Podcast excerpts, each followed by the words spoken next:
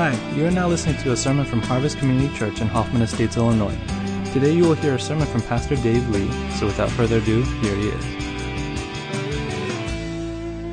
Good morning, Harvest. Thanks for being with us today. I hope you all had a wonderful, restful, and uh, probably smaller than usual Thanksgiving celebration. In spite of everything that's going on, there is a lot to be thankful for.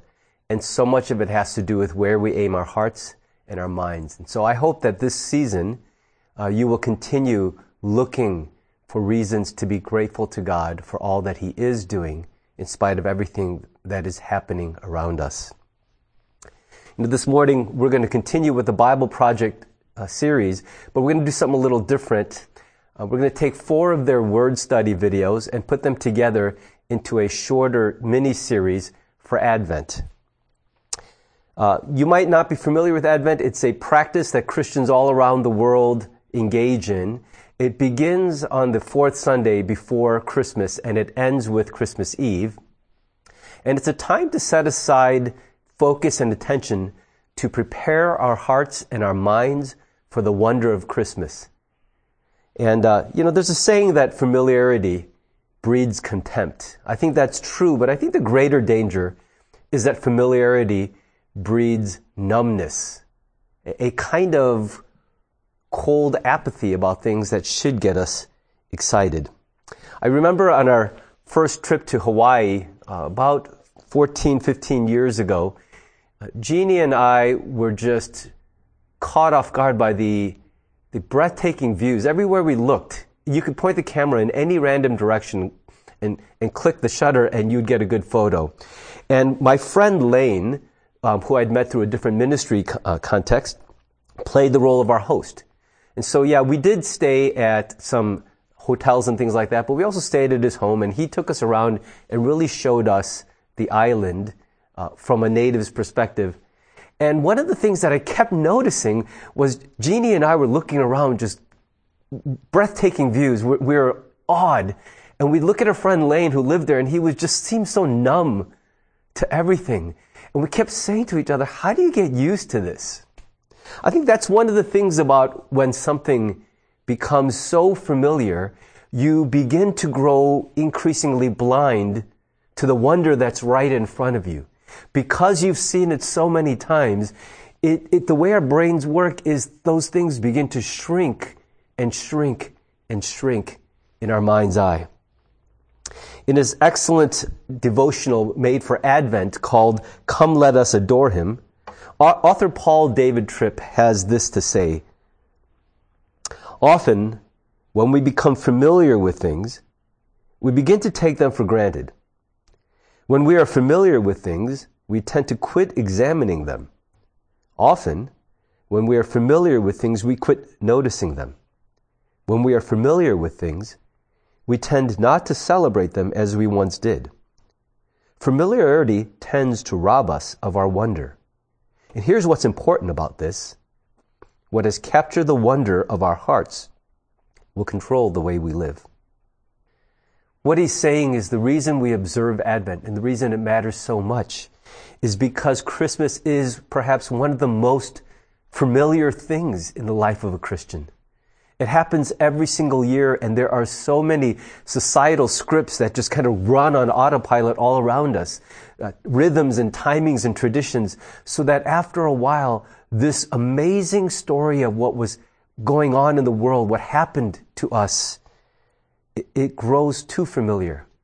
And unless we are intentional, other things that are new, not better, but just new, different, they will begin to capture the wonder of our hearts. And as he said so well, what captures the wonder of our hearts largely controls the way we live and what we live for.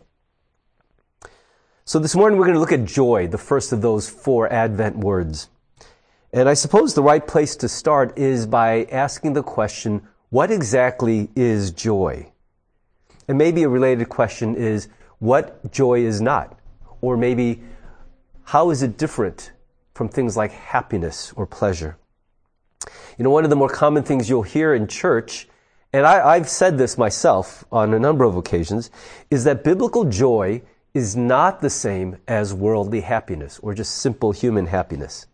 And let, us be, be clear here. That can be a very helpful distinction. When you look at verses like 1 Thessalonians 5:16, it says always be joyful, or James chapter 1 verse 2, dear brothers and sisters, when troubles of any kind come your way, consider it an opportunity for great joy. I mean, just take a look at those two weird verses uh, because it indicates to us that joy, at least in terms of the Bible's definition of joy, is kind of a strange thing. It teaches us that joy is something that can be commanded and chosen. It also tells us that even great troubles or trials can be an opportunity to experience great joy, not just grudging joy, but real and true joy. That's, that's not stuff that we usually associate with happiness. Happiness is an irrepressible or natural reaction to good things, to positive circumstances. So you don't really have to command or train for happiness because it is how we naturally respond when stuff goes right, when good things or blessings fall upon us. But it says that joy, at least by a biblical definition, is something that's a little different, maybe very different. But we also have to be careful not to overdo it with the differences. We don't want to present biblical joy as some weird sort of mental or emotional manipulation where you convince yourself untruthfully that you feel something you don't feel or that something is true that is really actually not true for you. Joy is something that can be chosen and it is something that can endure even through great trials but it's something real, not just some mental gymnastics or a deception of our own hearts. You know, when I see a photo like this of a very happy child, something deep down tells me that biblical joy must, at least at some basic level, resemble, look, and feel the way that this child appears to be feeling in this photograph. Biblical joy may be more than worldly happiness, but it can't be something totally unrelated or foreign to worldly happiness. In other words, when I see that picture of that smiling child, and by the way, it was really good for my soul to do the image search for happy children. I, have scrolled through probably three or four hundred pictures of happy children on the internet, and it was just good for my soul to do that. And when we see those happy children, something in us says that, that biblical joy can't be totally different from that. It's not this thing of, trust me, I'm really joyful deep down where no one can see it. That's the way we, we're trained to think about joy. It's this weird Jedi mind trick where you've convinced yourself there is joy and no one in the world looking at you can detect anything close to happiness at all. Biblical joy and worldly happiness are distinct, but they're not completely unrelated. In his book, Surprised by Joy, C.S. Lewis wrote a lot of books, but this is one where he wrote about himself. It's the only one where he wrote autobiographically. And he writes that he spent his entire life before becoming a Christian. By the way, it's not just an autobiography, it's his story of his slow conversion to Christianity. And he writes that he spent most of his life pursuing happiness in many different places.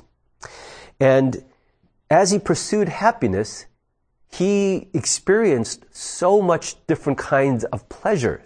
I mean, he, he said that this world, even in its fallen state, has so much pleasure to offer.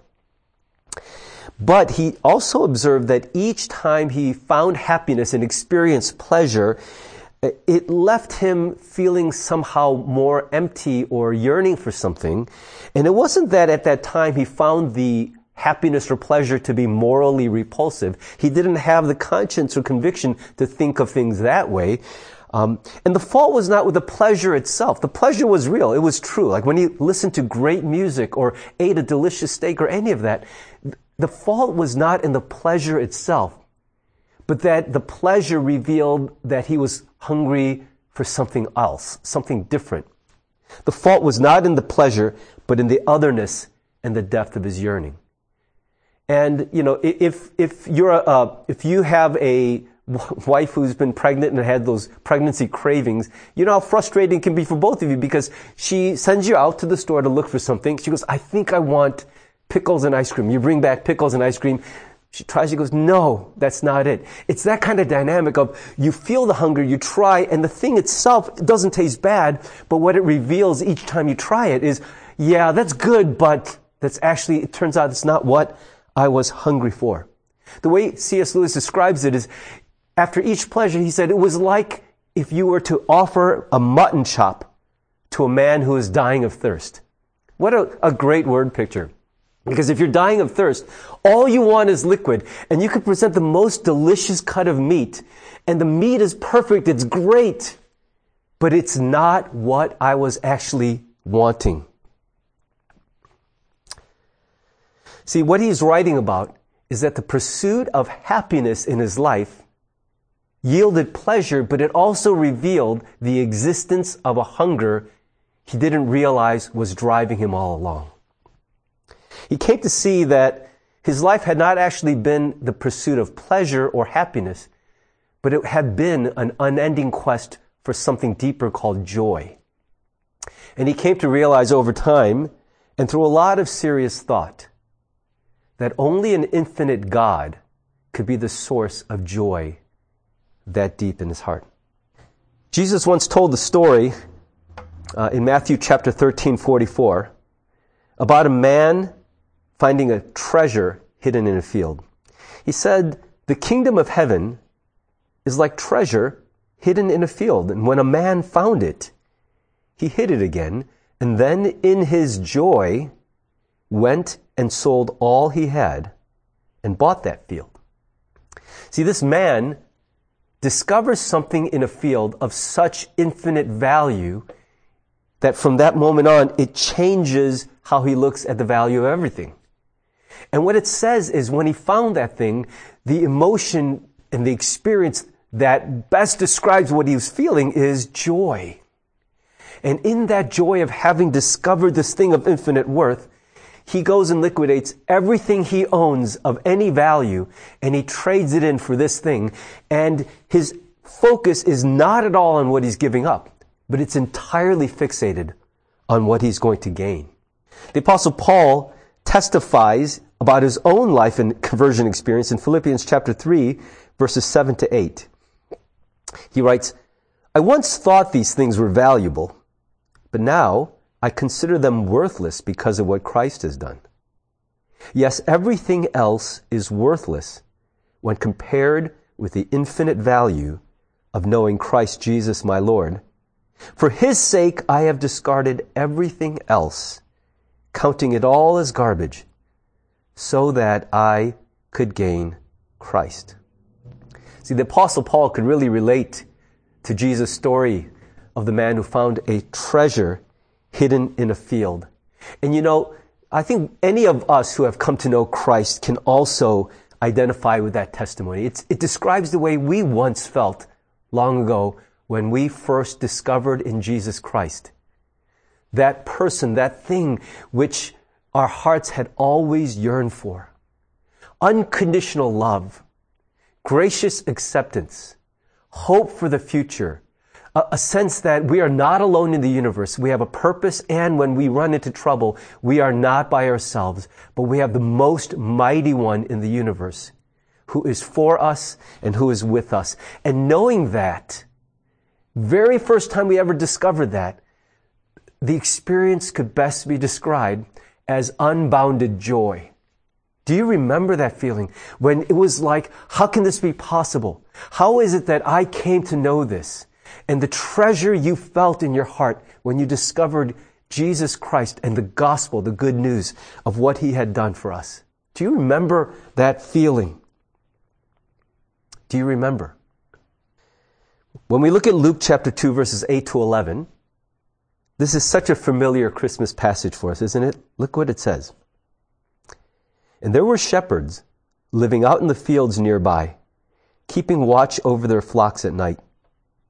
An angel of the Lord appeared to them, and the glory of the Lord shone around them. And they were terrified. But the angel said to them, Do not be afraid. I bring you good news that will cause great joy for all the people. Today, in the town of David, a Savior has been born to you. He is the Messiah, the Lord.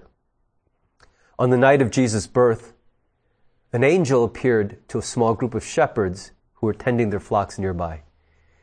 And while the appearance of the angel terrified these shepherds, what he announced was that he was bringing good news and that this good news would be the source of great joy for everyone who heard and received the good news. And you know what? It has been a source of great joy for every person who has come to see in that baby born that day the Savior of their lives and the Lord of the universe. It's not going to be a weak and temporary joy either. The joy that Jesus Christ brings into a human being's life is a joy that can endure even when nothing in our lives is going the way we want.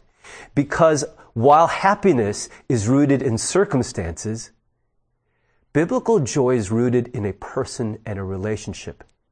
And that's powerful. And that's not just Christianese. You've got to hear what is being said here.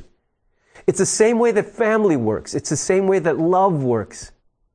That when you have the unconditional and unshakable devotion and love of someone you care about, it does not matter what you're going through. Yes, those things do affect you, but the strength and power of that relationship and that unconditional love and acceptance is that even when the world is falling apart, there still remains this capacity for joy deep down because you may not have everything, but you have them. And to have them makes all the difference. And that's the role that Jesus is meant to play in every Christian's life. That's the kind of joy that can survive bad circumstances. A couple weeks ago, Jeannie shared a passage for a devotional in our staff meeting. And each member of our staff takes turns on, on subsequent weeks um, leading us through a, a devotional. And she shared with us Habakkuk 3, 17 to 18. Listen to what it says. Though the fig tree does not bud, and there are no grapes on the vines, though the olive crop fails and the fields produce no food, though there are no sheep in the pen and no cattle in the stalls, Yet I will rejoice in the Lord. I will be joyful in God my Savior. What a beautiful picture of the kind of unshakable joy that can be ours in our Savior. And this is not some uh, imagined joy. It is a choice, but it is also a real experience. And each of us has experienced that kind of joy before, but maybe it has been a very long time since you experienced the joy of your salvation. When's the last time you truly felt that joy of knowing and having Jesus Christ deep down in your heart? When's the last time you smiled, you felt elation secretly in the, in the inner part of your heart Maybe just while you were walking, while you were thinking, while you were driving or showering, and this thought, this feeling overwhelmed you that whatever else is happening, you are born again, a new creation. You have the unconditional love and acceptance of a God who is almighty, and He is with you and for you. And just that knowledge in that moment supernaturally lifted everything in your heart. When's the last time you had that experience? One of the reasons we have Advent is because it is a time for us to retune our hearts to the joy of our salvation and the joy of our Savior. You know, there's a lot about Christmas that the world, the unbelieving world, enjoys right alongside of all of us. In fact, a lot of that starts today. I'm recording this video message on Friday, and today's not just any Friday, it's Black Friday. It, it begins that whole um, secular and cultural script associated with Christmas time. I think that's proof that there's so much about Christmas, at least in America, that has almost nothing to do with Jesus Christ because the whole world, believing and unbelieving, enjoys Christmas at some level. I find it strange that I have to specify to Alexa to play Christian Christmas music.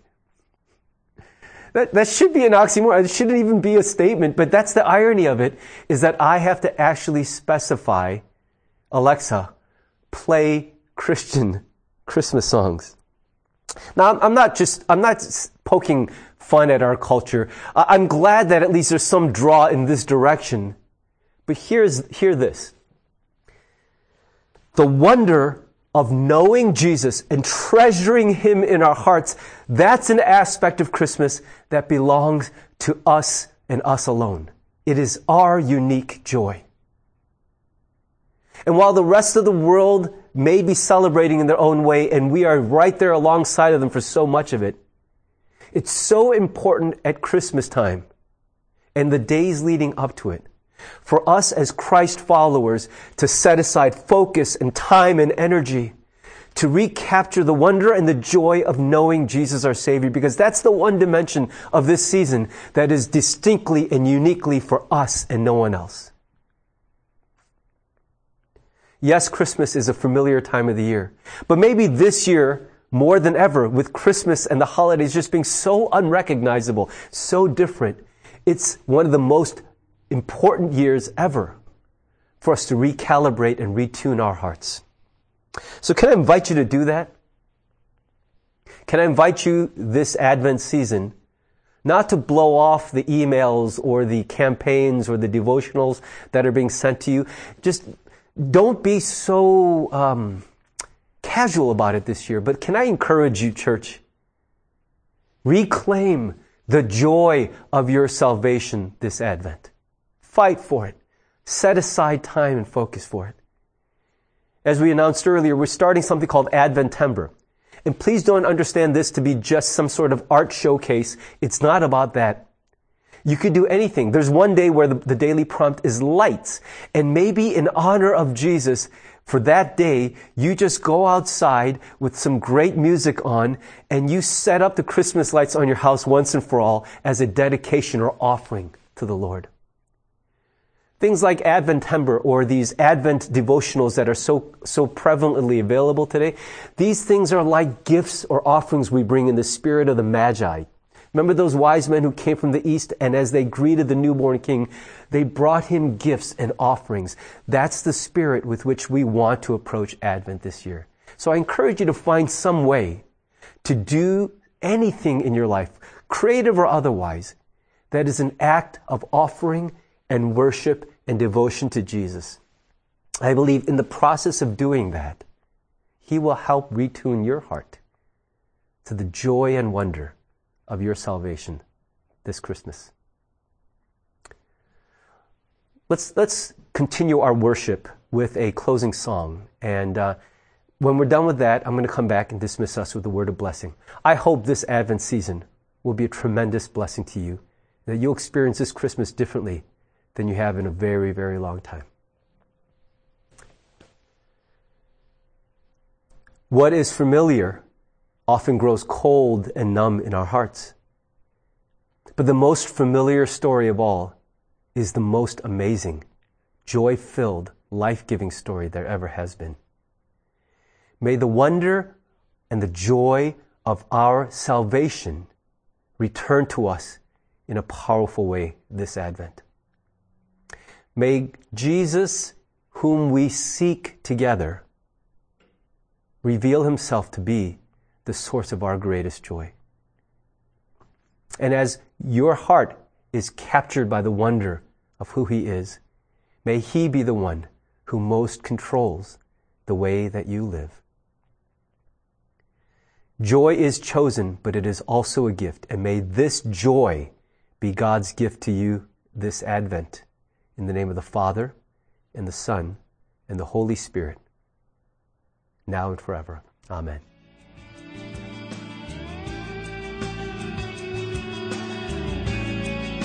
Thanks for listening to the sermon from Harvest Community Church. If you would like more information or have any questions or comments, check out our website at harvest-community.org. Thanks for listening.